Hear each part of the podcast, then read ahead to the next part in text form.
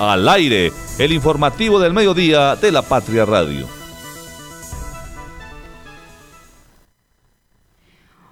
11 y 34 de la mañana y a esta hora le damos la bienvenida a toda nuestra audiencia radial aquí en el informativo del mediodía de La Patria Radio. Tenemos muchas noticias de interés para todos ustedes y estaremos aquí conversando sobre varios eh, sucesos que han estado actualizándonos a lo largo de esta mañana del martes 27 de febrero. Falleció el caldense Jorge Eduardo Botero, mentor de ornitólogos, pajareros y conservacionistas. El Once Caldas visita Millonarios, ambos tienen la obligación de sumar puntos. Fuentes sucias e inactivas llaman atención en parques de Manizales. Y nuestro invitado de hoy será Manuel González, secretario de Hacienda de la ciudad. Aquí estará con nosotros a las 12 del mediodía en punto, conversando con ustedes para aquí el informativo de La Patria Radio. Ya nos vamos también con otras actualizaciones, información aquí en el informativo con ustedes.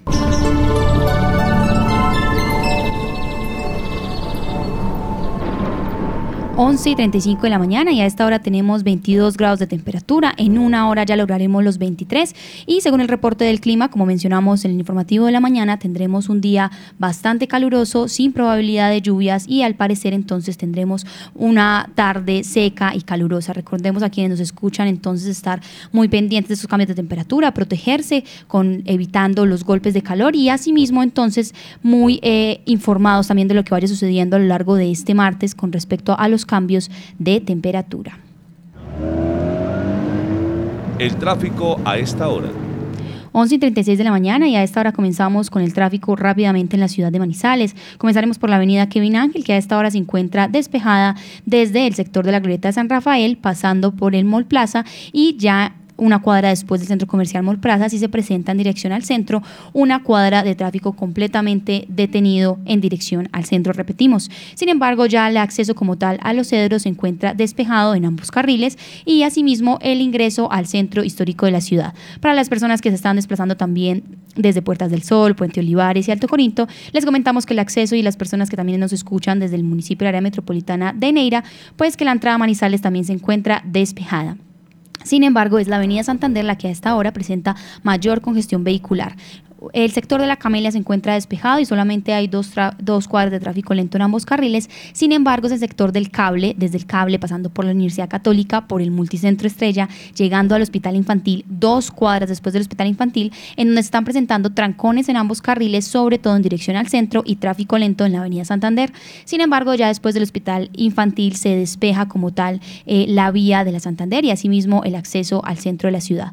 También entonces por la Avenida Paralela les comentamos que a esta hora es donde más está, más está presentando eh, toda la situación de tráfico lento en la ciudad. Y les comentamos que por el estadio Palo Grande eh, se encuentra despejada la vía, en esos momentos de la vía paralela, sin embargo, por el sector del INEM, por la ruta de allí, la obra de intervención que se está haciendo y que digamos que dejó de un solo carril el carril en dirección hacia el estadio, pues se encuentran tres cuadras de tráfico completamente detenido.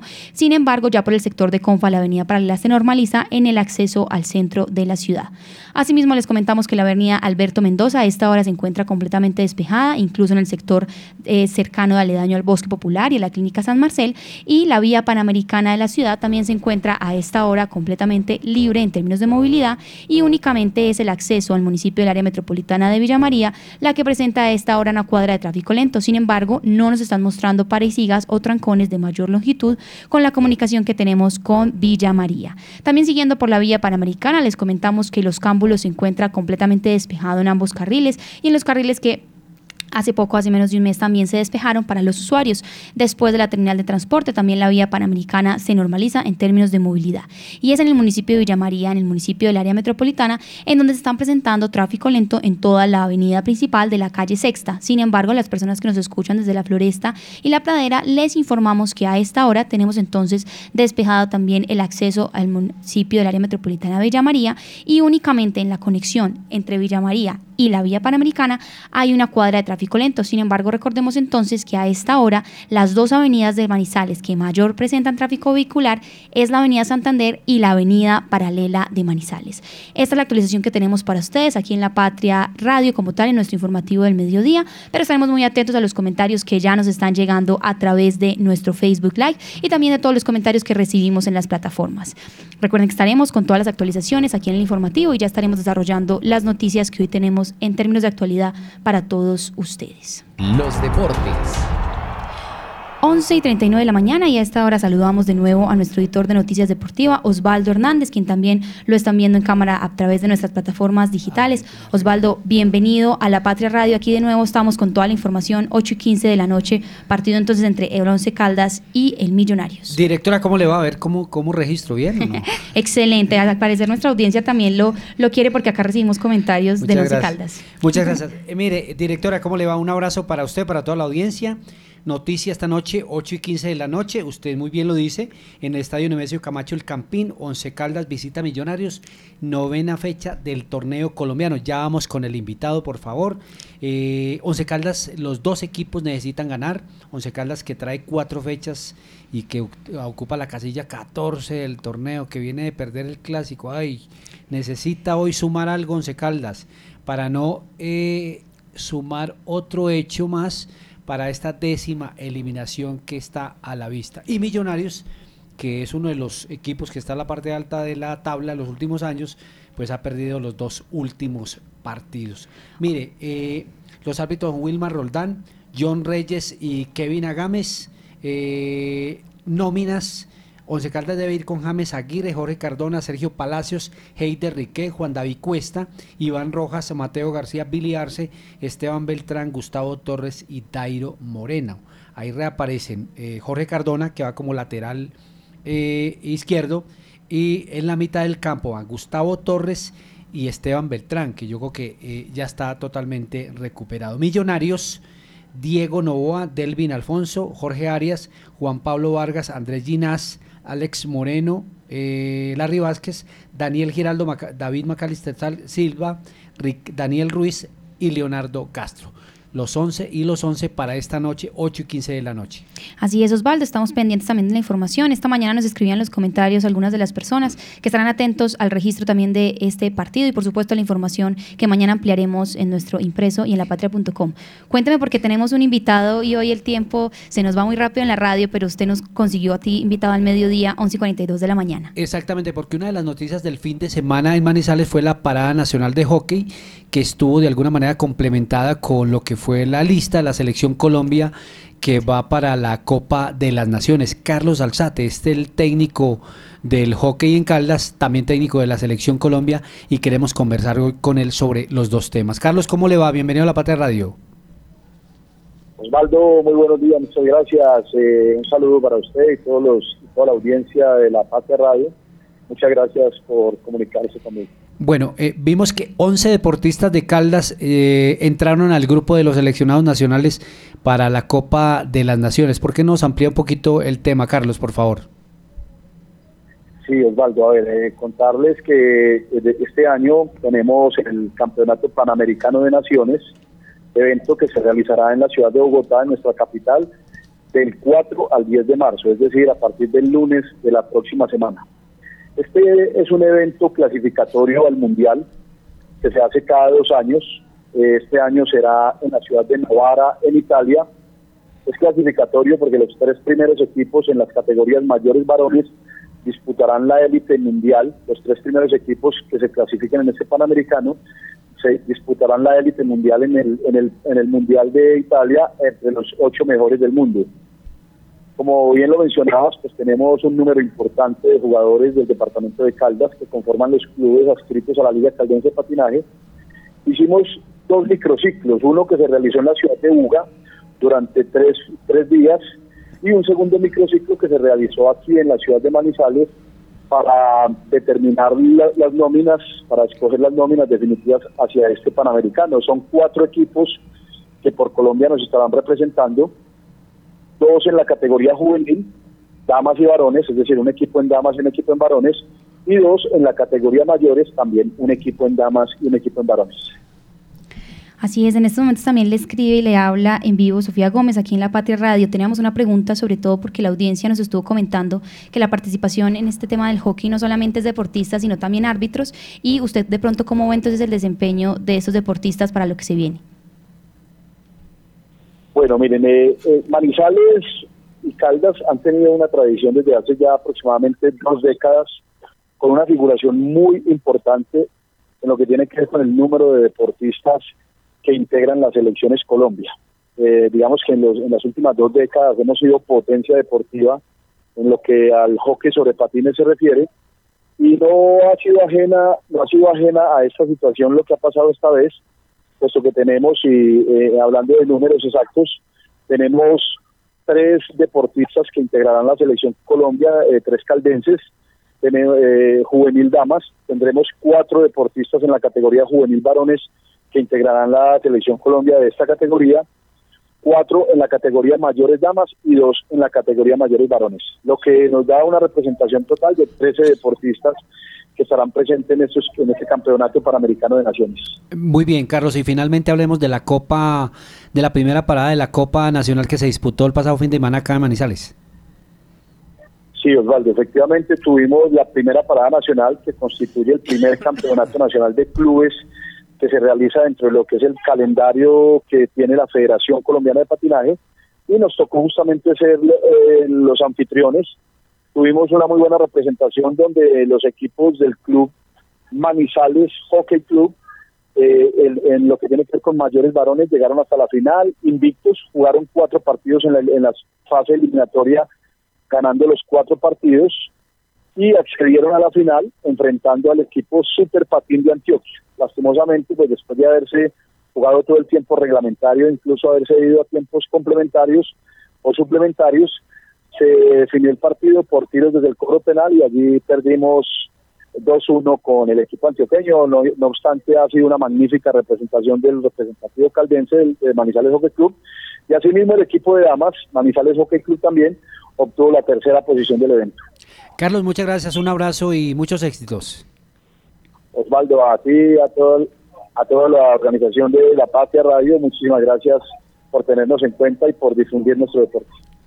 Muy bien, ahí teníamos esta información aquí en La Patria Radio. Osvaldo, muchas gracias por las actualizaciones deportivas que nos trae. Un abrazo para todos. Así es, y nos vamos entonces nuevamente aquí con el clic en lapatria.com. Hoy tenemos actualizaciones para ustedes de nuevas noticias que pueden encontrar también ampliar en este momento en lapatria.com. Clic en lapatria.com. 11.47 de la mañana y a esta hora saludamos entonces también a nuestra editora web Margaret Sánchez. Margaret, bienvenida al informativo. Usted nos trae hoy noticias eh, actualizadas para la, para la audiencia. Así es, Sofía. Muy buenos días para usted, para todas las personas que nos están escuchando en Radio Cóndor y también las personas que están conectadas ya mismo en nuestro Facebook Live de la Patria. Así es, Margaret, cuéntenos con qué eh, noticia vamos a arrancar aquí para nuestros oyentes y también, pues de paso también aprovechamos, saludamos a nuestra editora de opinión, eh, Marta Gómez, quien también ya está conectada con nosotros aquí, muy pendiente de las actualizaciones en el informativo del mediodía. Marta, ¿cómo la recibe este martes aquí en La Patria Radio? Sofía, muy buenos días. Eh, para Margaret también un saludo, para todos los oyentes y que nos acompañan en el día a día. pues me recibe muy bien Sofía, me recibe muy bien en este, mm, en este martes 27 eh, de febrero, ya a punto de culminar. Eso estaba aquí mirando el calendario y me confundí. 27 de febrero a punto de culminar ya el segundo mes del año. Y como diría Fernando Alonso Ramírez, esto se está yendo excesivamente rápido. Así es, eso se está yendo excesivamente rápido y aquí estaremos entonces actualizando todas las noticias. Margaret, cuéntenos porque iniciamos entonces con actualización nacional. Así es, Sofía, pues tenemos una información que se conoció muy temprano este martes y es que un soldado asesinó a dos de sus superiores y causó heridas a dos militares más en un ataque perpetrado en un batallón en el sur del país y pues luego huyó con su fusil de dotación. Esto pues lo informó el ejército. El ataque pues fue perpetrado en el batallón de selva número 49 ubicado en La Tagua esto es una zona en el departamento del Putumayo, cerca de la frontera con el Ecuador y Perú. Esto lo señaló el comando de la Sexta División del Ejército en un comunicado. También pues eh, en la información que dio a conocer el ejército, este es un, soldado regular que eh, se encontraba prestando servicio centinela. Él asesinó al capitán Juan Pablo Herrera Mazo y al sargento segundo Carlos Otavo y pues habría eh, dejado heridos a dos soldados más. El ejército añadió que el atacante les disparó con su fusil y luego escapó de la unidad militar con el arma de fuego. Eh, las personas heridas pues ya fueron estabilizadas y el ejército agregó que activó de manera conjunta con la infantería de marina y con la policía un plan candado pues que permita establecer el paradero del soldado y evitar eh, posibles afectaciones y riesgos a la, eh, a la población civil. Ahí en lapatria.com pues tenemos la imagen de los dos soldados que fueron asesinados por un compañero allí en este batallón en el Putumayo. Así es, Margaret, estamos entonces también muy atentos a esta información. Recuerden a nuestra audiencia que en lapatria.com pueden ampliarla y profundizarla y que estaremos también subiendo todas las actualizaciones de cómo nos recibe este martes 27 de febrero. Margaret, cuéntenos porque tenemos otra actualización aquí también para nuestra audiencia, un tema un poco más local. Sí, pues antes de ir con el tema local, también eh, quiero contarles a los oyentes sobre eh, una decisión de la justicia que pide o bueno que envía prisión preventiva al ex líder paramilitar Jorge 40 por el, eh, el, asesinato del ex decano de la Universidad del Magdalena, Roque Alfonso Morelli Zárate. Esto ocurrió en el 2002. Esto lo informó la fiscalía. Está pidiendo pues la cárcel preventiva para eh, Rodrigo Tobar Pulpo, alias Jorge 40. Esto se da también en el contexto de que se vincula también de manera formal, formal a esta investigación al ex líder de las AUC, Salvatore Mancuso, Sofía y Marta, quien él es hoy extraditado desde los Estados Unidos, llegará a Colombia hoy, no se conoce pues a qué horas, pero pues todo este caso de las AUC y del asesinato de este ex decano de la Universidad del Magdalena, pues activa otras investigaciones ante estos ex líderes eh, paramilitares. Allí en lapatria.com pues tenemos más información sobre este, esta acusación también que hace la Fiscalía. Así es, Margaret, tenemos, estábamos muy pendientes también como de esa noticia porque han sido muchas las reacciones que se han y venido dando y manifestando a través de las redes sociales y pues en la patria.com también pueden estar ampliando esta información que por supuesto nos va a tocar estar muy pendientes y muy atentos a lo que suceda. Sí, esta es la noticia pues del Día Nacional, la llegada pues de, eh, perdón, de Salvatore Mancuso a Colombia. Recordemos pues que él estaba en Estados Unidos eh, después de pagar su condena eh, él estaba desde, por acá tengo el dato, Mancuso fue condenado en el 2015 a 15 años y 10 meses de prisión por narcotráfico y pues eh, la pena la cumplió en marzo del 2020 eh, porque el juez estadounidense que lo, lo sentenció convalidó parte de la condena que ya había cumplido en Colombia donde estuvo encarcelado desde el 2006 así como los años que había pasado en prisión en Estados Unidos y pues eh, durante la espera del, juicio. En el 2020, Mancuso estaba en un centro de detención de migrantes en el condado de Stewart, en Georgia, Estados Unidos, eh, Estados Unidos, a la espera de que se resolviera la situación migratoria y pues hoy finalmente será extraditado a Colombia eh, y ya pues el gobierno colombiano aseguró que le va a garantizar la seguridad a Salvatore Mancuso eh, una vez sea deportado a Colombia para también enfrentar los delitos pendientes que tiene aquí en nuestro país. Entonces esta es una noticia en desarrollo que también estaremos actualizando en lapatria.com, Sofía. Así es, Margaret, cuéntenos porque también sabemos que este clic de lapatria.com viene muy cargado de noticias y actualizaciones y de hecho también tenemos entonces, me imagino que ahora sí, una noticia eh, local, incluso departamental, que tiene que ver mucho con un lamentamiento grande que hay en un sector específico. Sí, Sofía, pues como usted lo menciona, es una noticia con relevancia de Caldas, pero también nacional, porque pues esta mañana se conoció el fallecimiento del caldense manizaleño eh, Jorge Eduardo Botero Echeverry, quien él es, eh, ha sido, o pues bueno, fue mentor de ornitólogos, eh, pajareros y conservacionistas, pues a nivel local y nacional. Él eh, tenía pasado 70 años, se conoció que desde hace unos meses estaba sufriendo quebrantos de salud y hace dos semanas tuvo que ser hospitalizado. Y anoche, cerca de la medianoche, pues falleció la noticia pues en el gremio, como usted lo manifestaba, de avistadores de aves, de los estudiosos de las aves, los ornitólogos, pues eh, ha pesado mucho. Eh, él ha sido uno de los eh, precursores de la ornitología en Colombia y también desde la investigación de las aves migratorias desde el Centro de Investigaciones de Cenicafé. Entonces han sido eh, varias las reacciones en redes sociales, pero también pues eh, desde La Patria hemos tenido la oportunidad de hablar con varios de sus colegas, también de, eh, él fue mentor de, de varios biólogos, de varios investigadores con los que hemos hablado y que nos habla de ese delegado que ha dejado Jorge Eduardo Botero Echeverry en la comunidad científica de Colombia. Escuchemos algunas de las reacciones, Sofía, tras el fallecimiento de este caldense. Cristina Aristizábal, pues yo trabajo para Parques Nacionales Naturales de Colombia en la Dirección Territorial Andes Occidentales. Desde que tenía en décimo, cuando realicé mi primera pajareada con la Sociedad Caldense de Ornitología, que en esa época pues era liderada por él, y desde allí pues empezamos una muy buena amistad, no solamente como maestro, como docente, eh, esa persona que pues que que me brindó ese amor por las aves, ese amor también por la investigación. Pues es un legado en, en, en la investigación porque pues Jorge fue uno de los creadores de la Sociedad Caldense de Ornitología y por ende pues como de la historia de la ornitología en Caldas y en Colombia. Andrés Mauricio López, desde el año 99, desde 1999. Eh, inicialmente en las, él daba unas conferencias eh, cuando estaba organizando la Sociedad Caldense de Ornitología. A través de eso empezar a conocer pues como todo ese mundo de la ornitología que aquí no era como tan, tan conocido. Digamos una persona que ayudó a, a una sociedad a tomar conciencia o abrir los ojos sobre la importancia de la biodiversidad y sus amenazas también, pues no solamente como la parte digamos bonita y eso, sino también como desde su mirada siempre muy crítica.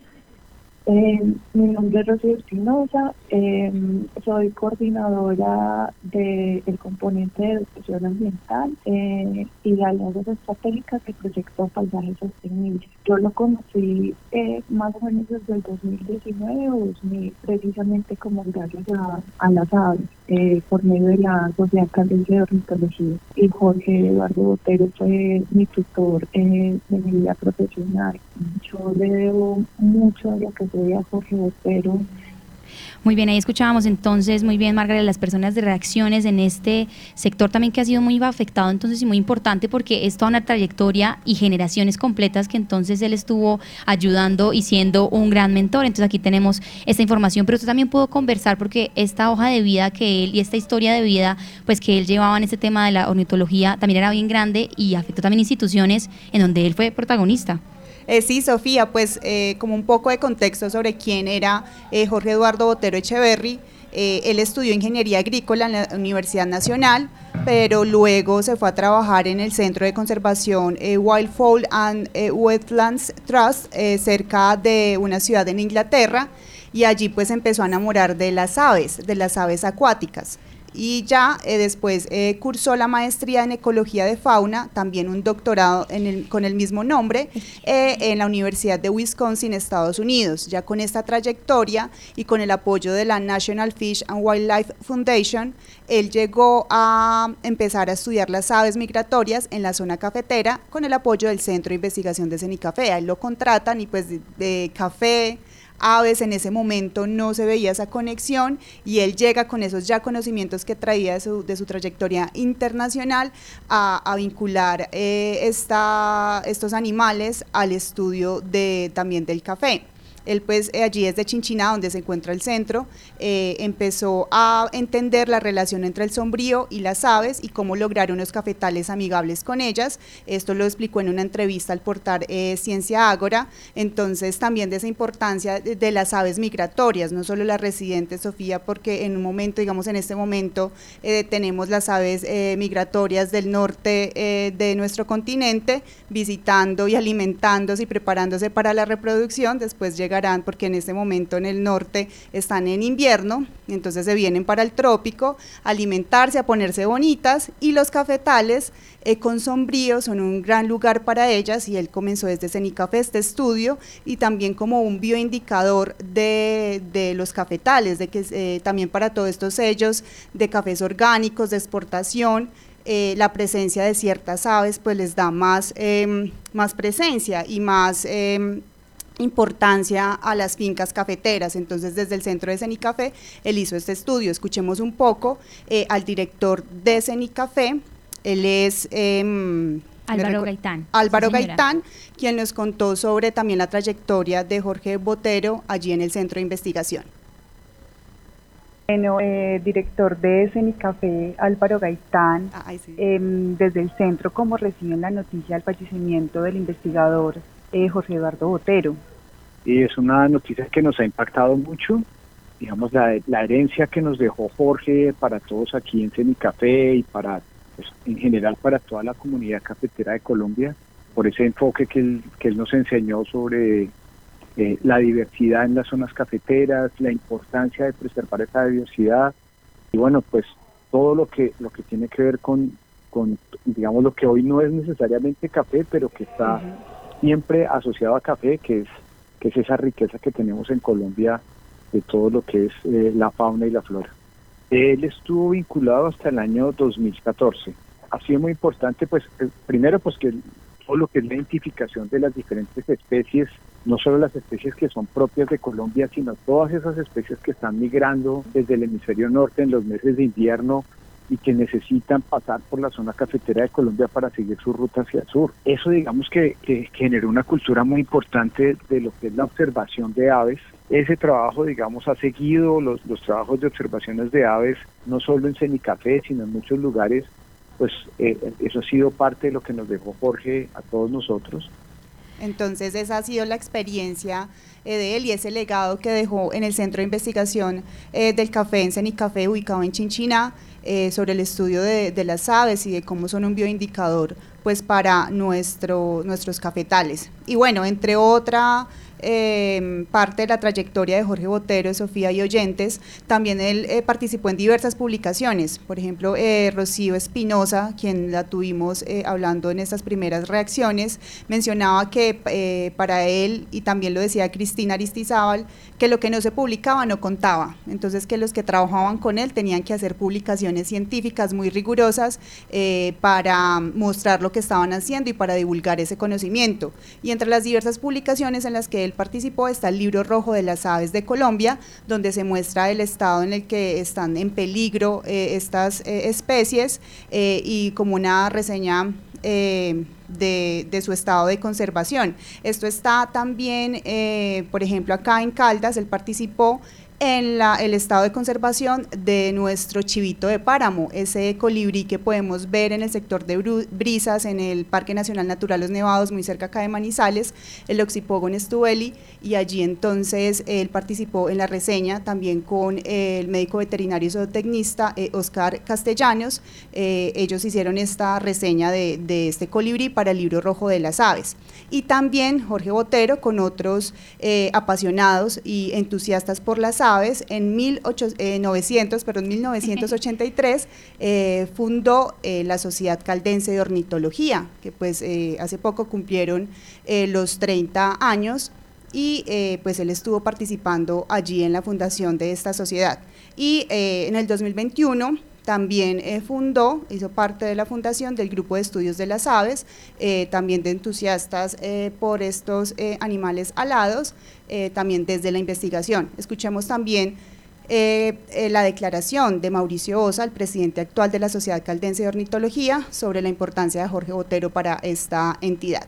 Bueno, un saludo triste hoy para la ornitología colombiana, especialmente la ornitología del departamento de Caldas, con la partida de Jorge Eduardo Botero, una persona que fue muy importante para la ciencia, para la ornitología, para las aves de nuestro país, de nuestro departamento. Fue miembro activo durante muchos años de la Sociedad Caldense de Ornitología, haciendo grandes aportes a la ciencia, también desde Cenicafé, bueno, las entidades donde él trabajó y últimamente en el grupo de estudio de las aves que conformó junto a otros. Lamentamos mucho la partida de Jorge, eh, valoramos mucho todo lo que deja, todos los aportes. Entonces, pues desde la Sociedad Caldense de Ornitología, pues como presidente, pues lamentamos mucho la noticia, pues le damos toda la solidaridad y un abrazo fraterno a toda su familia, a todos sus amigos, a toda la gente que compartió con él durante tantos años.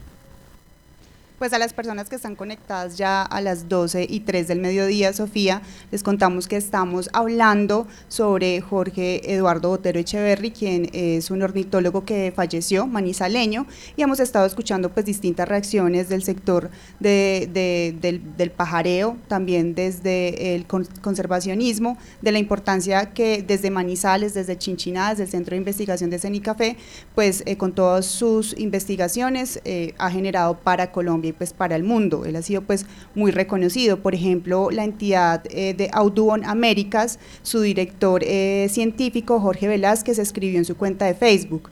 Jorge inspiró y formó a muchos ornitólogos, pajareros y conservacionistas en Manizales. Fue uno de los primeros PhD en ornitología en Colombia y a su regreso de Estados Unidos activó la Sociedad Caldense de Ornitología y gestó un programa pionero en investigación agroecosistemas y de conservación de la biodiversidad.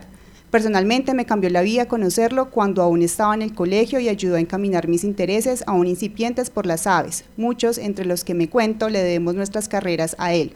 Es muy triste despedirlo tan pronto, escribió pues Jorge Velázquez de Audubon Américas sobre este legado que dejó él y cómo lo ayudó a encaminar en el mundo de las aves, Sofía. Así es, Margaret. Estaremos también muy atentos a los comentarios de las personas que lo conocieron o lo escucharon también y que estaban cercanas también a este, a este círculo y la experiencia. Pues los comentarios que nos dejen también aquí en nuestro Facebook Live, que estamos leyendo muy pendientes. Y eh, de paso también entonces aprovechamos porque ya tenemos con nosotros 2 y 5 pm a nuestro editor de noticias, Fernando Alonso Ramírez, conectado aquí en el informativo del mediodía. Fernando, primero, ¿cómo lo recibe este martes 27 de febrero? Y segundo, pues también sabemos que esta relación... Eh, de Jorge Eduardo Botero también era cercana con el periódico La Patria y asimismo su conocimiento para este medio de comunicación.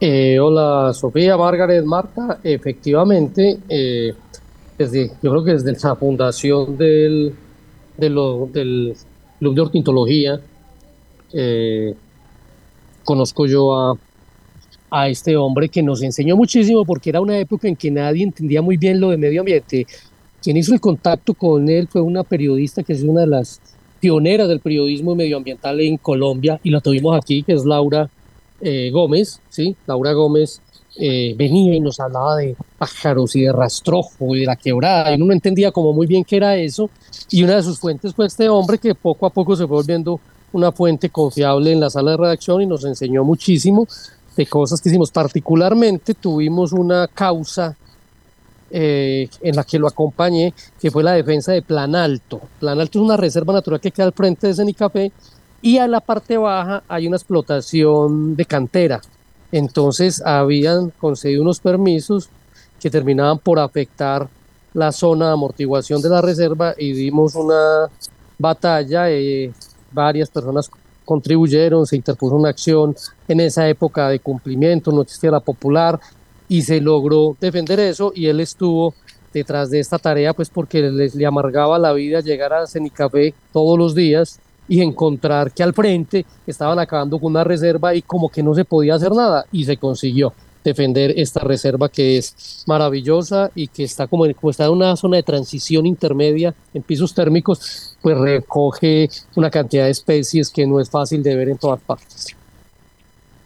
Eh, sí, Fernando, pues eh, es una eminencia además con el Congreso de Aviturismo.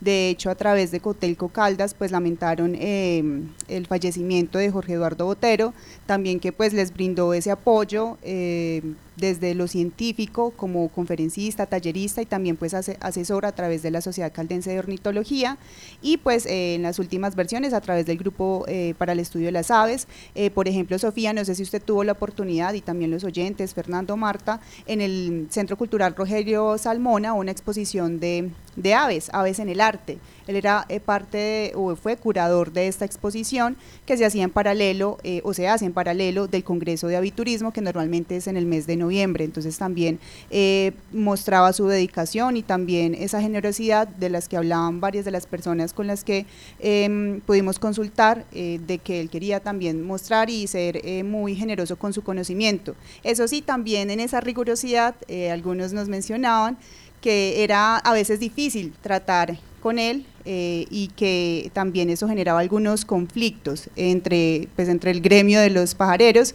pero sin lugar a duda eh, el legado que dejó también está por encima de eso. Y hoy pues muchas personas en las redes sociales, como lo hemos ido comentando y como las personas que nos están escuchando y están viéndonos a través del Facebook Live pueden conectarse a lapatria.com, ver el artículo pues que tenemos allí en nuestro home, en la página principal, con varias reacciones que están en este momento en redes sociales. Y mañana en la Patria, en nuestra edición impresa, tendremos otras eh, declaraciones, otras reacciones y pues un informe muy completo sobre la trayectoria de Jorge Botero.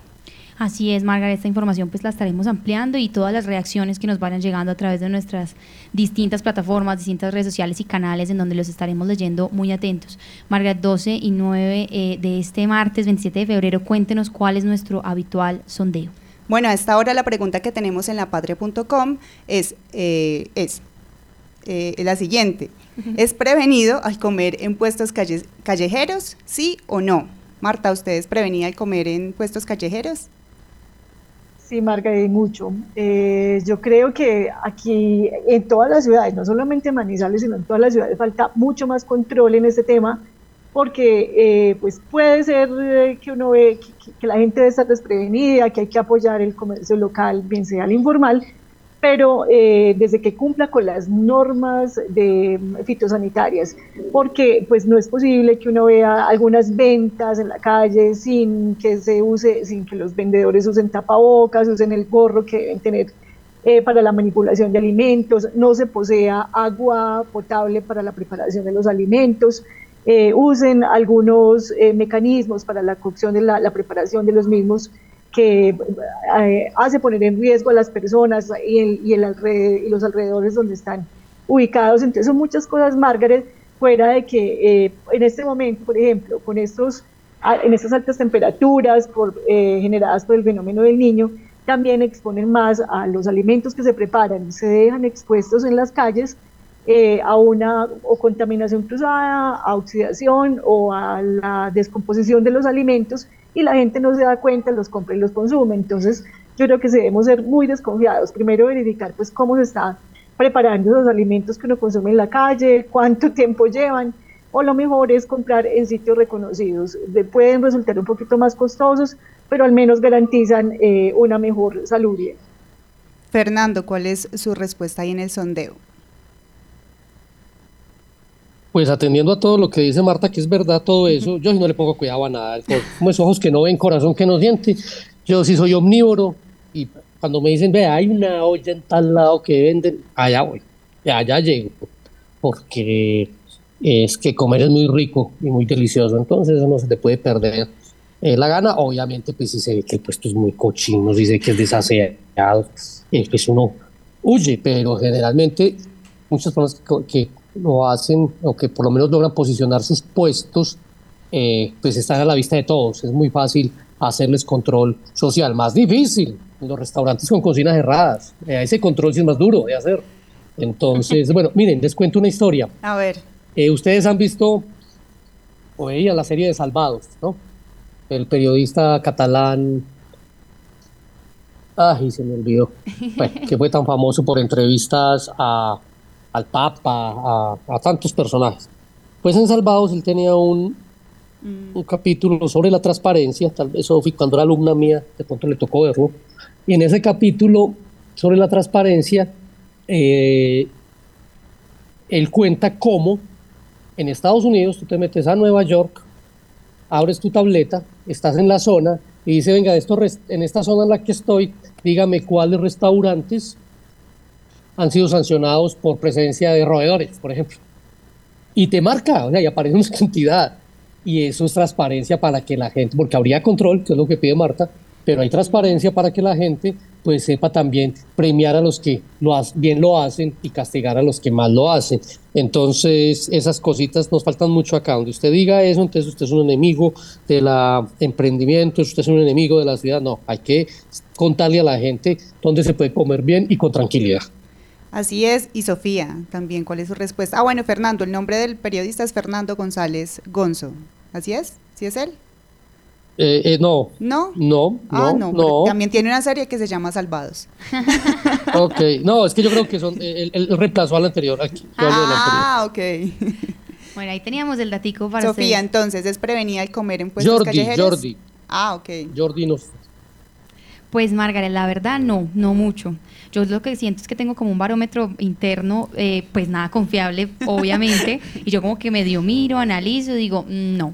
También por el olor, yo no sé, yo sí estoy un poco más sensible con respecto a estos temas como de los aceites y estas vainas, y si siento que definitivamente por el olor no es, no entro, pero si huele demasiado rico, pues soy terrible porque entro y, y el dedo de la 23 y la fruta en cualquier esquina, y también las comidas que vayan en, en época de ferias, trato de ser más cuidadosa. Mi mamá detesta que sea así, por supuesto, y me regaña a mí y a mi padre, pero, pero yo no sé, me sabe muy rico y también me gusta. Y tengo familia que incluso vende también eh, informalmente comida y ha sido deliciosa, entonces como que no me la pierdo. Pero sí creo que igual hay que estar más pendiente porque pues hemos tenido denuncias también aquí, hemos tenido unos temas interesantes con, con, ese enfoque, pero bueno, ahí estaremos más juiciosos, espero yo, sin prometer nada tampoco.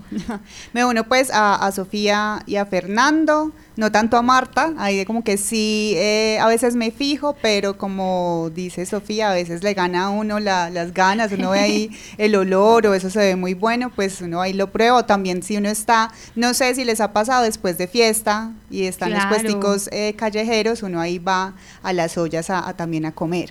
Eh, entonces, bueno. Dígame, ¿cuál de ustedes no ha escuchado de sus papás que dicen hay que comer donde hay camiones y buses parqueados? Ah, Hay la comida, sí, taxi. Eso es ley. Esos son los barómetros de internos de los que habla Sofía. Totalmente, Sí, Sofi, totalmente. Pero yo, qué pena, nos estamos extendiendo en este tema, pero yo creo que es bastante interesante Sí. también para la ciudadanía. Y, y yo creo además, o sea, lo que, lo que yo dije, eh, compañeros, no quiere decir que la Mm. gente no coma por fuera, no que hay que estar porque yo lo hago. Pero en Sí. sitios donde uno vea que se hace, que hay muchísimas personas que lo hacen de forma de forma aseada, que cumple con los requerimientos. Entonces, a- hacia allá es mi invitación. Listo, no, entonces también me uno a Marta, es también estar pendientes y uno de lo que decía Sofía, a veces ese olor aceite quemado y uno ahí Ay, ya va sí. dudándolo. Pero bueno, entonces hasta ahora los resultados de nuestra pregunta es prevenido al comer en puestos callejeros. Por el sí, eso es el 81,54%, ahí estamos mm, nosotros también ahí en ese intermedio. Y por el no, el 18,46%, que ahí está Fernando, eso sí, muy, muy directo. Así es, ahí tenemos esta información. Igual también estamos pues muy atentos y recordemos que estos sondeos pues se, se, se llenan y se dan también precisamente por la opinión de las personas, la percepción. Entonces la votación siempre va a estar abierta en nuestro portal de lapatria.com, estaremos muy atentos a sus comentarios. Y aquí también en nuestro Facebook Live que siempre saludamos también de paso a doña Marta Lucía Luna, que siempre se conecta, pues también recibir sus opiniones eh, de los sondeos que tenemos diariamente para ustedes. Margaret, muchas gracias por esta actualización y nos vamos también con otros temas que tenemos aquí para ustedes antes de irnos con nuestro habitual supimos y es que Muchas de las personas se preguntan, y aquí hemos ido mostrando casi que todos los viernes, incluso en otros días de la semana, pues la agenda cultural que hay en Manizales, la agenda cultural que tenemos en distintos eh, espacios y enfoques, por ejemplo, danza, lectura, literatura, música y demás, pero Hoy tenemos para ustedes una oferta cultural en el área metropolitana, es decir, también tenemos oferta cultural en Neira, en Palestina y en Villa María. Y esto, eh, pues digamos que lo quieren transmitir a partir de las casas de la cultura y los protagonistas, pues quienes están allí en los municipios, en esos territorios, tratando de mostrar también que sí hay cosas por hacer, no solo en Manizales, sino también en estos municipios del área metropolitana. Y tenemos entonces para ustedes 12 y 17 eh, pm la información de Palestina, por ejemplo, que casi no la mencionamos con respecto a los temas culturales y que también tiene una oferta eh, y esta vez nos la envían desde la Casa de la Cultura de este municipio. Carlos Augusto Valencia Cardona, enlace municipal de cultura. Yo soy estudié licenciatura en música, director del programa de bandas por 14 años. Estuve en Arboleda, Pensilvania, en La Merced y en Montebonito, Marulanda. Bueno, la agenda cultural en el municipio pues eh, siempre se ha caracterizado por tener fechas especiales tanto pues municipales como nacionales. Este año las fiestas tradicionales del, del municipio le toca el corregimiento de Arauca porque acá es un año cabecera y otro año el corregimiento. Para este año pues está enfocado, estará enfocado en los carnavales del río Cauca. Obviamente el cumpleaños de Palestina, eh, la parte ya navideña y actividades pues, culturales que van saliendo en el transcurso de, de- de la vigencia. Bueno, ya para, para, el, para el mes de marzo, pues obviamente ya iniciamos con todos los, los talleres de formación artística y, cultural, música, danza, teatro, literatura, pero en nuestra agenda cultural inicialmente está la celebración, la celebración o la conmemoración del Día de la Mujer, una actividad que estamos enlazados con la gestora social del municipio, y ya estamos haciendo todas las gestiones pertinentes para poder conmemorar Así es, ahí tenemos esta información entonces de la oferta cultural en Palestina y Neira no se queda atrás y también de parte de la Casa de la Cultura de este municipio pues nos envían y nos invitan también a las personas de Manizales, de Villa María y también de Palestina que asistamos más al municipio y participemos de toda esta oferta que también arranca en marzo, es decir, ya esta semana también que se nos acaba febrero, pues hay nuevas opciones para las personas de este municipio y para quienes eh, que no seamos de allá pues también nos animemos a visitar. Mi nombre es Hernán Felipe Herrera Martínez. Yo soy licenciado en, Educación Física, Deporte y Recreación con, eh, con una especialización en Gerencia Social. A ver, pues yo he manejado el deporte aquí en Ira ya hace más de 14 años eh, y lo que pasa es que se creó la Dirección Técnica de Deporte, Recreación y Cultura. Finalmente llegué, llegué aquí después de muchos años. y, y ahora esta dependencia maneja también el área de turismo y el área de juventudes. Bueno, la programación este año pues eh, se va a centrar en los lineamientos del plan de desarrollo que está en etapa de construcción, ¿cierto? Pero pues nosotros vamos a hacer un trabajo de continuidad que se viene realizando con unos programas de, semilleros eh, de formación artístico-cultural. Entonces, en este momento la oferta eh, cultural del municipio está en danza folclórica, en todas las categorías, desde, los, desde la categoría infantil, juvenil, adultos, adultos mayores y personas con discapacidad. Vamos a tener eh, un maestro de cuerdas flotadas porque hay que tener en cuenta que Neira es de los pocos municipios que tiene orquesta sinfónica, propiedad del municipio, no de los colegios, sino de acá de la Casa de la Cultura. Bueno, en la casa pues estamos programando la tradicional quema de Judas, un evento que ya lleva realizando en el municipio más de 100 años, es un tema muy cultural de tradición, donde pues el 31 de marzo, el domingo de resurrección, se quema a Judas, es como un símbolo que termina la Semana Santa, pero pues ya se volvió más folclórico, con cabalgata, y en fin, y los recursos que se, que se obtengan en este evento son con un beneficio a la entidad social. Muy bien, ahí tenemos entonces un poco de la oferta que va a estar eh, ofreciendo el municipio de Neire. También estaremos ampliando nuestro viernes cultural. ¿Qué más cosas por hacer hay en estos municipios y en estas zonas también afuera de Manizales? Pero Villa María tampoco se queda atrás es que la Casa de la Cultura del municipio también planea no solamente tener actividades entonces en la cabecera municipal, sino también distribuirse en la zona rural eh, de Villa María, que también es amplia, grande y que también están esperando que llegue esta oferta. Aquí tenemos entonces qué hacer en Villa María. Juan Pablo Jaramillo Rivera. Yo soy antropólogo y soy historiador. Lleva ocho años como jefe de patrimonio y proyectos culturales de la Casa de la Cultura de Villa María. Y antes de llegar a Villa María fui el administrador de Corredor Polaco. Y antes de ser administrador de Corredor Polaco, eh, miembro del Centro de Historia de Manizales, eh, codirector de la revista Archivo Historial y jefe del Archivo Fotográfico Histórico de Manizales. Bueno, en los juegos formativos los voy a sentar en, en descentralizar la, digamos, la oferta dentro de la Casa de la Cultura, llevarla a las veredas y también la circulación cultural, la formación de los artistas y la implementación del sistema de información cultural del municipio de Villamaría. Para marzo tengo aliado con CONFA, eh, un festival de internacional de danza folclórica. Tengo el octavo festival de música sacra desde el domingo de Ramos hasta el miércoles santo. Es un evento que llega a su octava edición, que he organizado las anteriores ediciones es acá en el templo parroquial de Nuestra Señora Rosario, que es en el parque principal. Tengo obras de teatro y el martes de literatura que ya está institucionalizado. Martes de literatura eh, presentamos por ahora, entre marzo y abril, tenemos, eh, así, la presentación de ganadores de Premio Nobel de Literatura de origen latinoamericano. Muy bien, ahí tenemos entonces qué hacer en, las, en los distintos municipios del área metropolitana en términos culturales. Y también estamos pendientes a sus reacciones y sus comentarios y nos digan si también visitan estos municipios y se animan a conocer esta oferta cultural y también qué esperarían que entonces se les ofrezca en, en estos lugares, en Neira, en Villa María y en Palestina, ¿Cuál sería la oferta que ustedes se imaginan para la ciudadanía en temas culturales?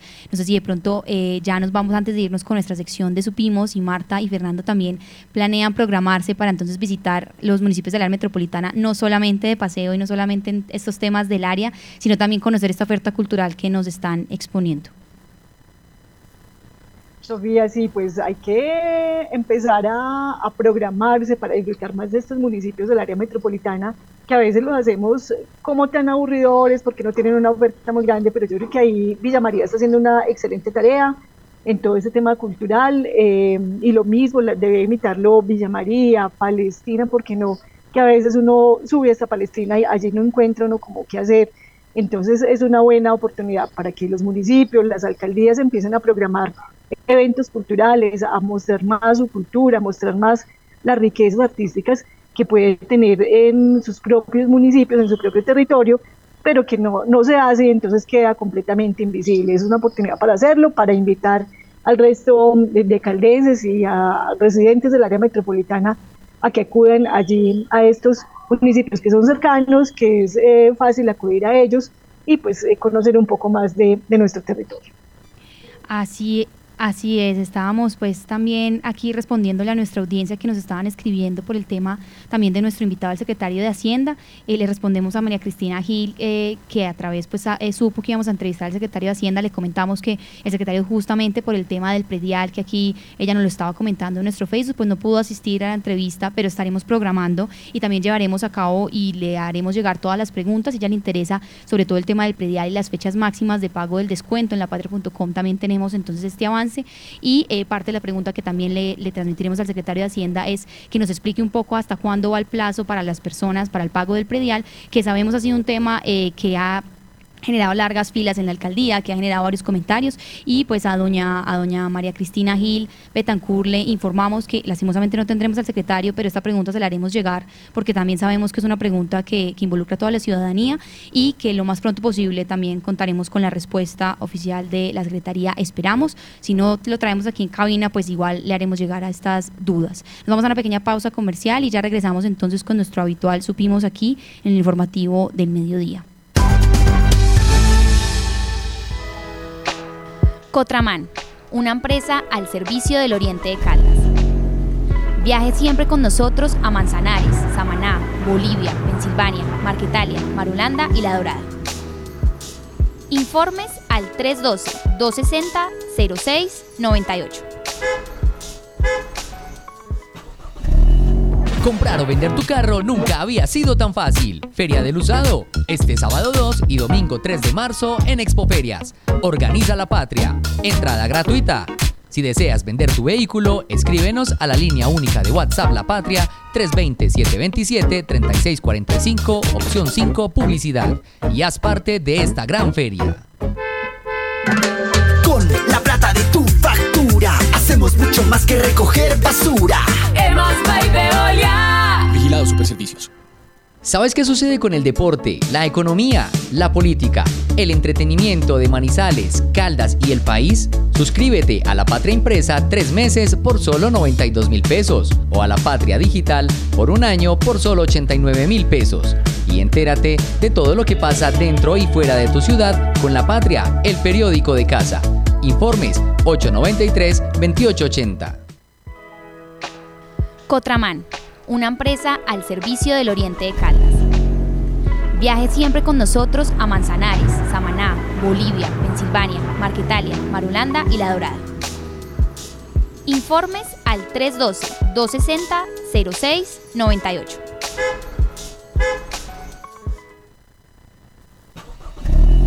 Comprar o vender tu carro nunca había sido tan fácil. Feria del Usado, este sábado 2 y domingo 3 de marzo en Expoferias. Organiza la patria. Entrada gratuita. Si deseas vender tu vehículo, escríbenos a la línea única de WhatsApp La Patria 320-727-3645, opción 5, publicidad. Y haz parte de esta gran feria. Recoge del piso lo que tu perro hizo. Emas Veolia. Vigilado Superservicios. Muy bien, 12 y 27 de este martes, 27 también de febrero. Y Marta, cuéntenos porque entonces nos alcanzamos aquí en el tiempo a dar nuestro habitual supimos a nuestra audiencia del mediodía. Claro que sí, Sofía. Regresamos con el tradicional supimos y pues aquí estaba yo buscando, eh, hay un informe del Consejo Ciudadano para la Seguridad Pública y la Justicia Penal. Esta es una entidad de México que anualmente hace un ranking de las 50 ciudades más violentas del mundo y se encontró con que México sigue siendo el país más violento de todo el mundo con 16 ciudades. Ahí se encuentra una ciudad que se llama Colima, que por séptimo año consecutivo figura como la más violenta del mundo, con casi 100, una tasa de 140 homicidios por cada 100.000 habitantes, que eso es bastante alto. Eh, lo sigue Brasil con 10 ciudades y lo preocupante es que esto nos toca ya nosotros con Colombia, donde figuran 8 ciudades. Eh, está en el puesto 24 Buenaventura, en el puesto 25 Cincelejo, 25, el puesto 29 Cali, en el puesto 38 Santa Marta, eh, en el 42 Cartagena, en el 43 Cúcuta, en el 44 Palmira y en el 49 Barranquilla. Eh, ninguna eh, aparece del eje cafetero, pero sí es muy preocupante pues que ya tengamos ocho ciudades en este ranking y hay que, habrá que empezar a, a ponerle, a prestarle mucho más atención a este tema. De otro lado, Sofía, ¿iba a comentar algo, Sofía? No, me sorprende el tema de Bogotá, ¿no? Que no la escuché ahí y a veces uno tiene esa percepción y, y bueno, también hay que estar atentos entonces, eh, que a veces es como mucho los medios lo que también transmiten de Bogotá y como el temor. Eh, no sé, ahí estaba como pensando con eso, Marta, pero claro, cuéntenos el último supimos. No, yo no sé si Fernando tenga ahí otro supimos o también contarles que pues eh, hoy también les estamos contando en nuestro periódico impreso que hay em, una eh, notificación y un pesar, pues porque el alcalde de Norcasia, Diego Fernando Ortiz Ola, Olarte Alzate, perdón, eh, anunció el pasado sábado en sus redes sociales que eh, reincidió en su tema de cáncer otra vez. escribió un emotivo mensaje indicando que no se dejará vencer por esta enfermedad y que aunque hay personas que están pescando en río revuelto y que a causa de su enfermedad pues quieren atacarlo y decir que no va a poder continuar con la con eh, su ejercicio. Él dice que cuenta con un equipo comprometido para continuar con el plan, la construcción del plan de desarrollo y que pues eh, continúa toda su administración funcionando. Aquí desde La Pata entonces le enviamos un respaldo al alcalde y esperamos su pronta recuperación. Así es, Marta, le enviamos todos los mensajes de pues positivos para su recuperación y estaremos también entonces atentos a cómo siguen eh, avanzando todos estos temas que no involucran solo a Manizales, sino a Caldas. A quienes se conectaron con nosotros, muchas gracias por estar atentos al informativo del mediodía. También a las personas que nos escribieron los comentarios a través de nuestro Facebook. Recuerden que estamos muy atentos a lo que allí nos escriben para poder estar transmitiendo también en nuestros consejos de redacción y nuestro impreso también, pues toda la información que allí eh, divulgamos y ustedes nos comparten. Y recuerden que que todo lo pueden ampliar en lapatria.com. Mañana muy puntuales nos vemos y estaremos con más noticias de actualidad para todos ustedes. Gracias de nuevo por estar conectados y recuerden que entonces eh, 1540M y todas las plataformas digitales y los canales de La Patria Manizales, allí estaremos con toda la información para toda la audiencia. La Patria Radio